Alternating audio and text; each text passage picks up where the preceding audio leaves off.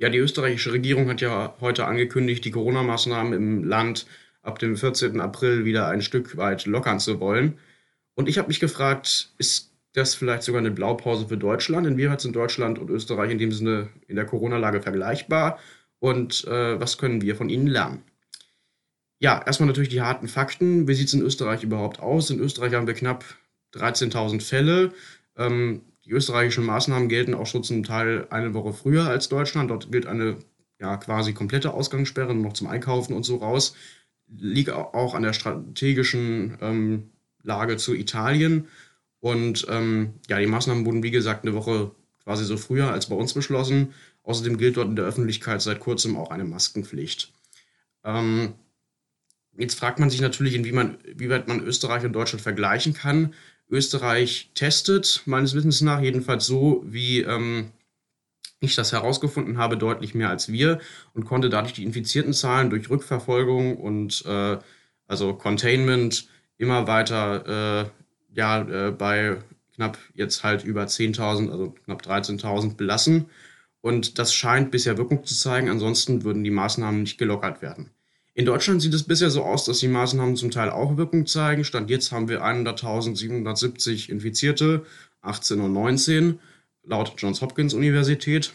Und äh, das zeigt vielleicht sogar, in den letzten Tagen ist, die, äh, ist, die, ist der Anstieg der Infektionen nochmal geringer geworden. Die Basisreproduktionszahl ist auf knapp 1, vielleicht sogar inzwischen schon unter 1 gesunken. Und äh, ja, wie gesagt, die Verdopplungszeit liegt bei knapp 10 Tagen. Da sind wir übrigens mit Österreich auch gleich. Man könnte sich jetzt natürlich fragen, ob die Maßnahmen, die Österreich jetzt getroffen hat, beziehungsweise äh, noch nicht getroffen hat, äh, was sind das eigentlich für Maßnahmen und äh, inwieweit könnte das so eine Blaupause für Deutschland sein? Also zuerst mal, das sind nur erstmal schrittweise Lockerungen, so wie sie auch zum Beispiel in Deutschland diskutiert werden. Und bisher hat die Bundeskanzlerin dazu heute auch äh, in der Pressekonferenz gesagt, dass äh, das in Deutschland, also so eine schrittweise Lockerung auch so kommen wird. In Österreich kommt es jetzt erstmal dazu, dass die Geschäfte langsam wieder öffnen mit beschränkter Besucheranzahl. Großveranstaltungen bleiben bis Ende Juni verboten, also Veranstaltungen und Versammlungen mit größeren Menschenmengen.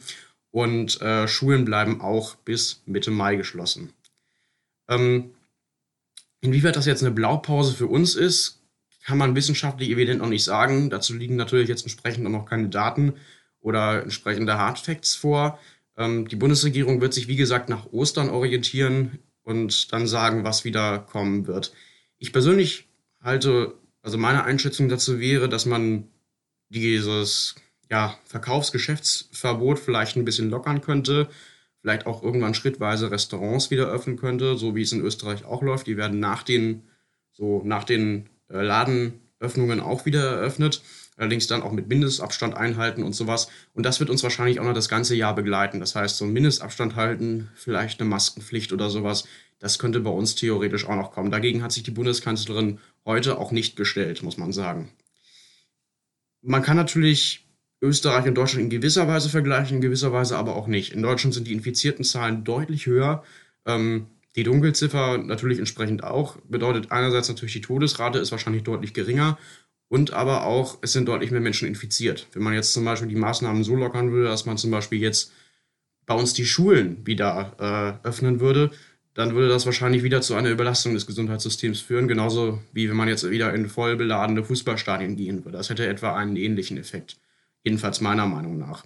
Äh, Virologen wie zum Beispiel Alexander Kekulé haben dem bereits auch eine Absage erteilt und äh, auch Alexander Streeck von der Uni Bonn, auch ein Virologe, der unter anderem den Landkreis Heinsberg jetzt in einer Studie untersucht, zu dem jetzt auch bald Daten vorliegen sollen, ähm, oder zu dieser Studie sollen jedenfalls Daten vorliegen. Ähm, der hat auch nochmal gesagt, Schulschließungen noch länger als zumindest Kontaktverbot und sowas. Das ist zumindest ein Teil der Exit-Strategie. Man sollte auf jeden Fall die Wirtschaft versuchen, wieder anzufahren.